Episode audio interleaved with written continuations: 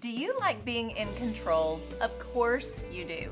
We all do, but what happens when things we are trying to control suddenly get out of control? As we are moving full steam ahead into the days of summer, every time I walk out my front door, I am reminded of something I let get out of control the weeds in my flower bed. You know how April showers bring May flowers, and then June, I guess, is supposed to bring more flowers or whatever else you planted? Well, if you didn't plant a thing and you didn't tend your garden or flower bed, what June brings is a lot of weeds. If your calendar has looked anything like ours with end of school year activities, then you understand. April and May for us did not let up. The season was full of good things, but we were simply trying to keep up. It was a lot. Needless to say, we didn't have time to plant tomatoes, plant flowers, or pull weeds. After a few days of heavy rains and lots of sunshine and humidity, we have several thriving beds of weeds. I've had no time to do it, so every time I walk outside my front door, I am reminded of how out of control the weeds are. I let it get that way. Left unattended, weeds don't only grow, they thrive and take over, choking out everything else that should be blooming. I let it get out of control. Now the job to clean it all out will be much more difficult.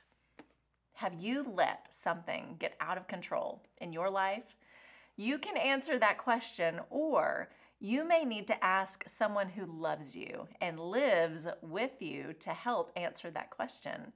Truth in love leads to healing when we allow it to shine a light of awareness in areas we may be ignoring.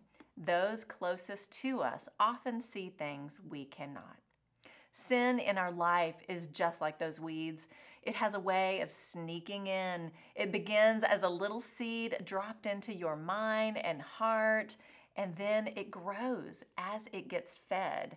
Before you realize it, it's gotten out of control. Genesis 4 6 through 8. Then the Lord said to Cain, Why are you angry? Why is your face downcast? If you do what is right, will you not be accepted? But if you do not do what is right, sin is crouching at your door. It desires to have you, but you must rule over it. Now Cain said to his brother Abel, Let's go out to the field. While they were in the field, Cain attacked his brother Abel and killed him. These two sons of Adam and Eve, Cain and Abel, were offering sacrifices to the Lord. One was pleasing and one was not. The Lord saw the heart of these two brothers. Lovingly, the Lord tries to correct and guide Cain with truth. Cain's angry response was rooted in selfishness and pride.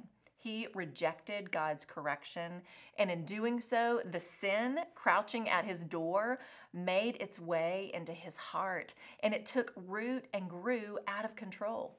Sin is always at our door. If allowed in and ignored, it will get out of control. Jealousy, lust, laziness, gluttony, pride, anger, and so many other temptations, if not dug up and cleaned out, will lead us to things in our life that often can't be undone. Do the work today to see what you may have let get out of control. Humble your heart drop your pride, and take the needed steps you need to take to clean it out. The result grows something beautiful in your life the world needs to see. That's the truth. Charles Spurgeon said these words Christian, beware of thinking lightly of sin.